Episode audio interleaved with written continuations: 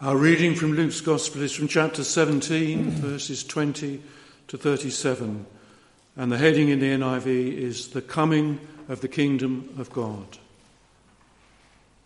Once, having been asked by the Pharisees when the kingdom of God would come, Jesus replied, The kingdom of God does not come with your careful observation, nor will people say, Here it is, or There it is, because the kingdom of God is within you. Then he said to his disciples, The time is coming when you will long to see one of the days of the Son of Man, but you will not see it. Men will tell you, There he is, or Here he is. Do not go running off after them, for the Son of Man in his day will be like the lightning, which flashes and lights up the sky from one end to the other. But first, he must suffer many things and be rejected by this generation. Just as it was in the days of Noah, so also it will be in the days of the Son of Man. People were eating, drinking, marrying, and being given in marriage up to the day Noah entered the ark. Then the flood came and destroyed them all. It was the same in the days of Lot. People were eating and drinking, buying and selling, planting and building. But the day Lot left Sodom, fire and sulphur rained down from heaven and destroyed them all. It will be just like this on the day the Son of Man is revealed. On that day, no one who is on the roof of, the house, of his house with his goods inside should go down to get them. Likewise, no one in the field should go back for anything. Remember Lot's wife. Whoever tries to keep his life will lose it, and whoever loses his life will preserve it. I tell you, on that night, two people will be in one bed, one will be taken and the other left. Two women will be grinding grain together, one will be taken and the other left. Where, Lord? they asked. He replied, Where there is a dead body, there the vultures will gather. Forgive me if I've already told you this before, but I remember one time when I was, um, I think I was about 19, and I took a group of young people down to Easter People in Torquay. Now, if you don't know what Easter People is, it's like Spring Harvest, but cheaper. and that's why we went there. And every day in the town centre, we saw the same guy stood there in um, a bright tie dye t shirt because he was that cool. And he was there telling people that the kingdom of God is coming and that the end is nigh. He was desperate to warn people about their need to turn to God in order to be saved. We've all seen people who do that, but it got the youth group talking. Why was he doing that? And what was he hoping to achieve?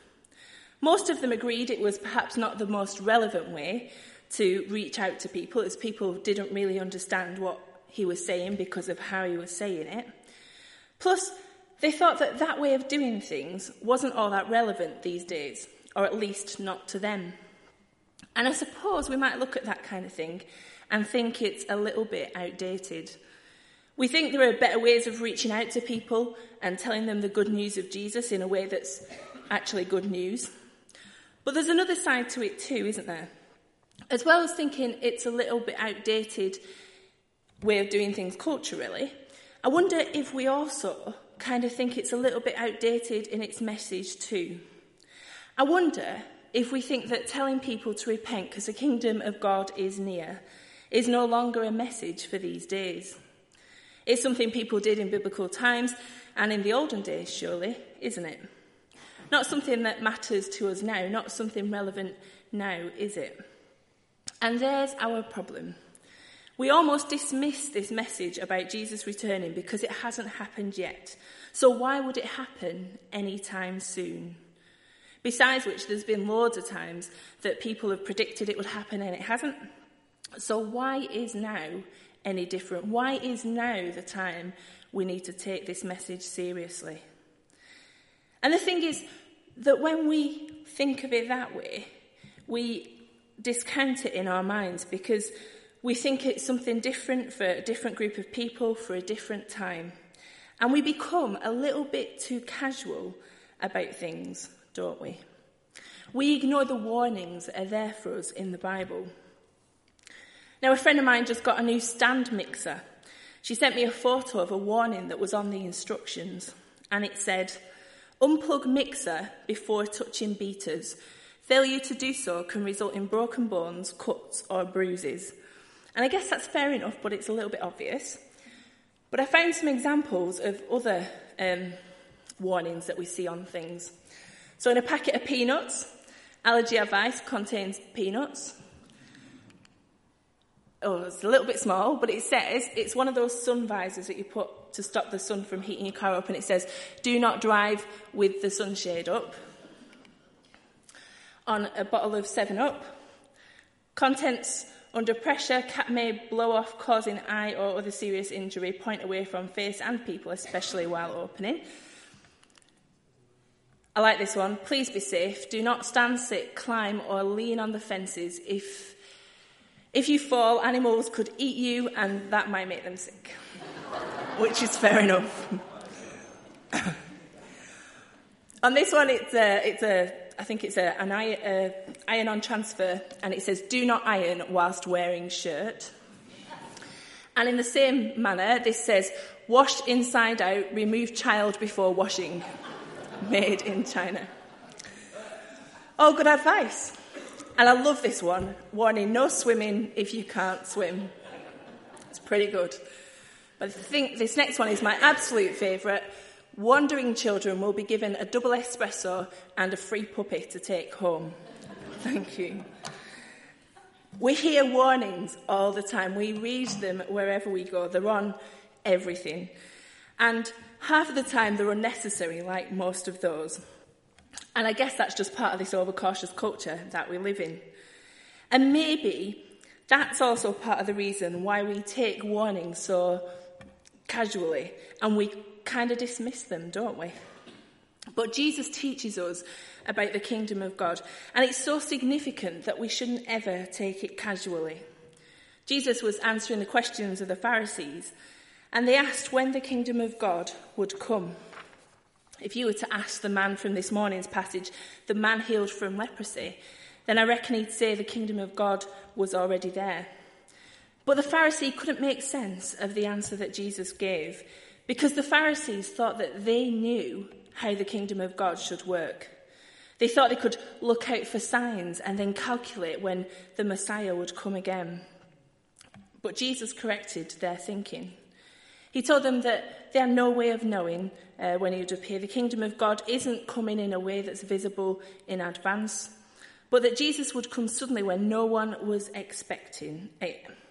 No one would have inside information when Jesus would return, no one will know when it's going to happen.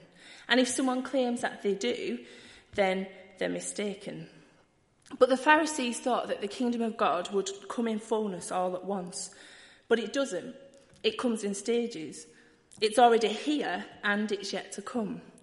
No one will know in advance when everything will come to a, uh, an end, but when it does, it will be obvious. And it's those who think they know everything that there is to know about it who are likely to be the ones who will miss it because they'll be looking for the wrong things in the wrong places. But then Jesus said, The kingdom of God is already within you. The kingdom of God was already there. It was evident in Jesus who was with them. It was evident in the healing of the man with leprosy. They just couldn't see it. They'd seen the man being healed, of course, but they chose not to see that this was God's kingdom at work. And that's because it wasn't necessarily what they expected. People make their own assumptions about how things should work, don't they? They make their own assumptions about how God should work too. People often ask questions about how God can allow bad things to happen, or if there is a God, why doesn't he do this, that, or the next thing? But maybe we're wrong about how things should work. Maybe when we realize that God is at work in and through us, then maybe we can realize that God's kingdom is at least in part already here. Loads of people have false ideas about how God should work in the world and what he should be doing. And we fail to understand God's ways. And when we do that, our hope is skewed. And it's in those situations we put our hope in the wrong things. We trust money, relationships, whatever. And we trust those things instead of God. And when that happens, we miss what God wants to do. And we miss all the things that He would do if we were ready and open and willing to let Him. But let's look at verses 22 to 25. Let remind you of what it says. It says, Then uh, He said to His disciples, The time is coming when you will long to see one of the days of the Son of Man, but you will not see it. People will tell you, There He is, or Here He is. Do not go running off after them. For the Son of Man in his day will be like lightning, which flashes and lights up the sky from one end to the other. But first he must suffer man- many things and be rejected by this generation. People might say, Here it is, or There it is.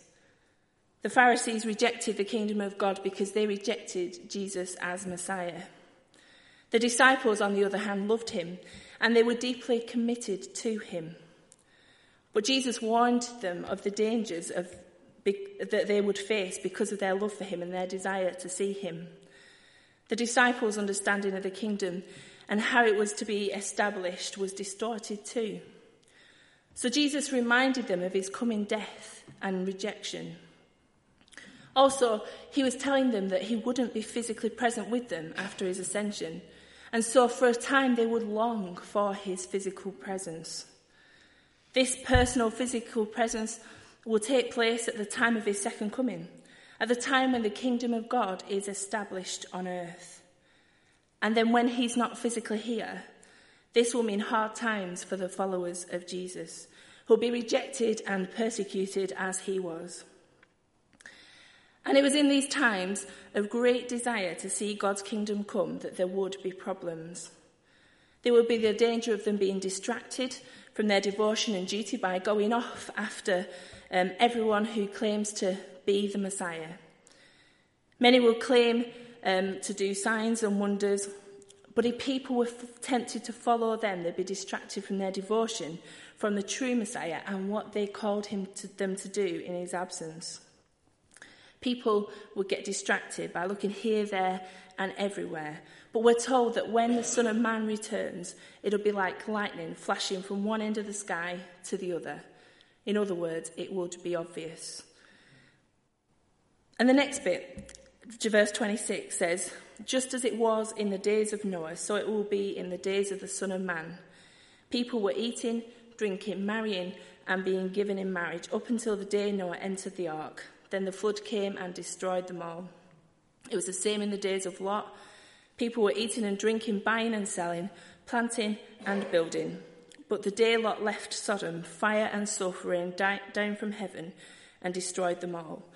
That's a cheery thought, isn't it? it will be just as it was in the days of Noah, which begs the question how was it in the days of Noah? Well, people were eating and drinking and marrying. In other words, they were getting on with their lives. People must have thought that Noah was a bit crazy building such a big boat. Um, apart from perhaps having a laugh at him, the Noah the boat builder, people were otherwise going on with life as normal. In the days of Noah, it was business as usual. That was until Noah entered the ark and the rain started. All those people were suddenly overtaken by judgment. It was too late to ask for a place on the ark. The doors was closed, the flood was there, and they drowned. They were doing what people do and what is normal. It was life as usual, and then there was a flood that destroyed them all. Life as normal, and then judgment came. And likewise, we're told that it was just the same as in the days of Lot. So, how was it in the days of Lot? Well, again, it was normal. People were eating and drinking and buying and selling life as usual. But on the day when Lot went out from Sodom, fire destroyed them all. With both those examples Jesus gives, life was being lived absolutely normally, and then everything changed without warning. Life was being lived normally, that is, without God and no concern for Him. And we're told that's how it'll be life as usual and then judgment, and it'll take people by surprise. And that's not to say that the things we do day by day are bad, but that it's so easy to become caught up living life that we miss out on what life is really all about. We need to make sure that we don't become so weighed down with life that we miss out on what life is for. If we're not open to the work of God's kingdom in and through us, then we'll miss out on so much. As we move forward in our lives, we should do so willing to take on what God has in store for us. And that means letting go of anything that proves a hindrance to us in our relationship with God. Verses 31 and 32 say, On that day, no one who is on the housetop with possessions inside should go down and get them. Likewise, no one in the field should go back for anything. Remember Lot's wife. Don't go back for anything. Don't let things tie us down. Don't get preoccupied with stuff that doesn't matter eternally. When Lot had ended up, first of all, living near Sodom, he did so because he'd seen part of the land that was that looked good. It had water and food, and so he moved to be there. The men of Sodom, however, were wicked, and Lot didn't take that into account. He wanted well watered land, so without consideration of how that place would influence him, he went there and he prospered. Lot was eventually living in Sodom, and then he was a leader. And his wife obviously loved the lifestyle she had there because when the time came to leave these things behind, she couldn't.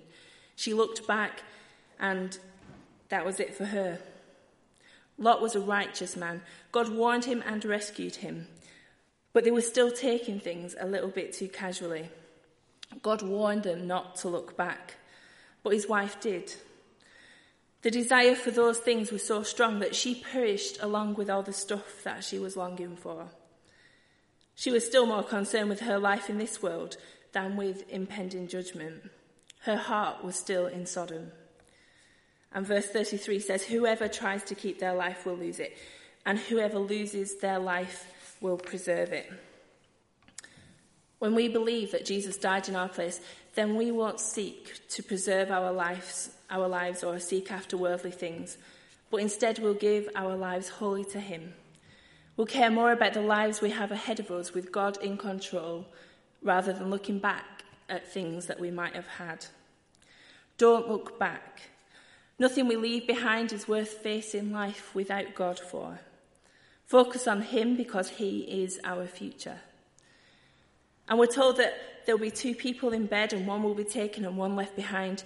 Two grinding grain, one will be taken and one will left behind.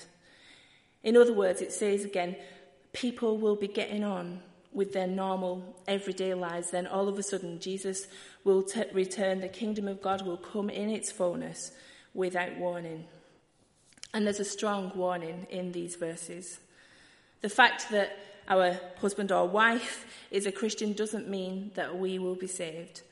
The fact that your children might follow Jesus doesn't guarantee us a place in the kingdom. The fact that your friend or your work colleague loves Jesus does not mean you will be safe. As William Barclay puts it, we cannot discharge our du- duty to God by proxy, nor even by association. The day of the coming of the kingdom, the day Jesus returns, there is to be a separation. Those who put their trust in Christ and who've had their sins forgiven will go to be with Jesus, and those who've not repented or turned to him will face judgment. We need to make sure that we don't let anything to stop us from following him. Don't go back for anything, don't stop, keep going. People will be living their lives, and without warning, everything changes. And here's the thing you can miss Christ and his kingdom by taking life far too casually, by being more concerned with earthly things that we lose than our eternal futures. So ask yourself this Do I miss seeing God's kingdom around me as I live life? Do I ever miss opportunities to be part of God's kingdom because I'm not paying attention to what God is doing? It's really easy to become comfortable with life as it is now and think that that's all it is. But when we do that, we don't focus on God and all that He has in store for us.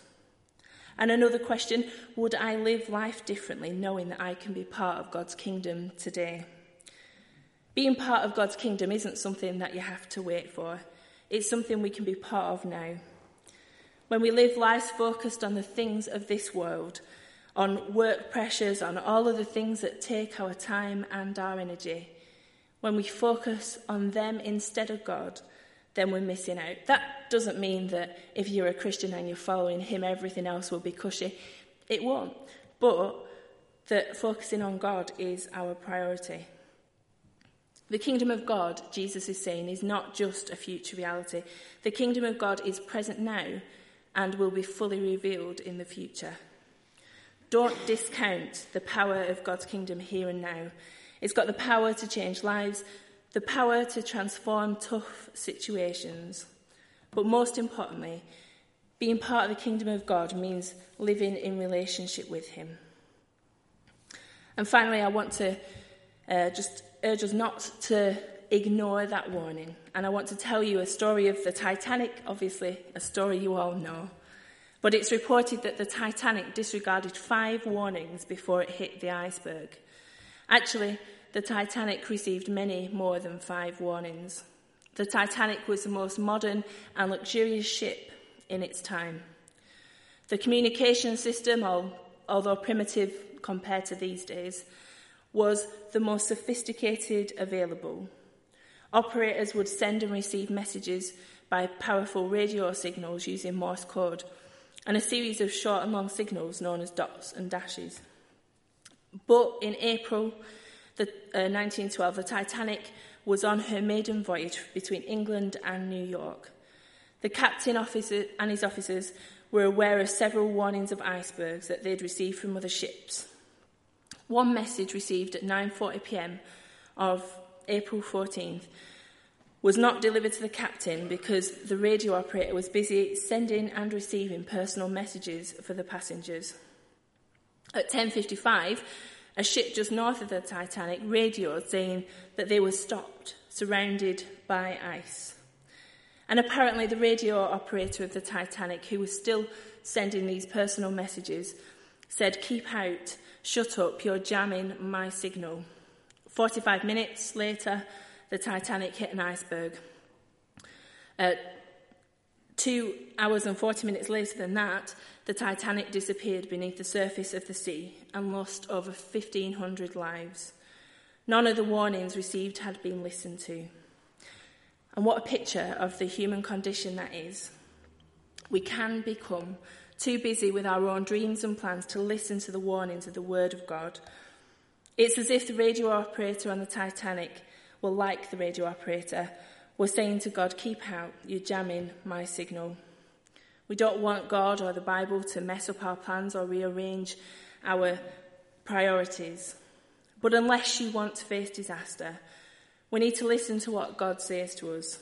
We need to make sure that we don't become so weighed down with life that we miss out on what life is for.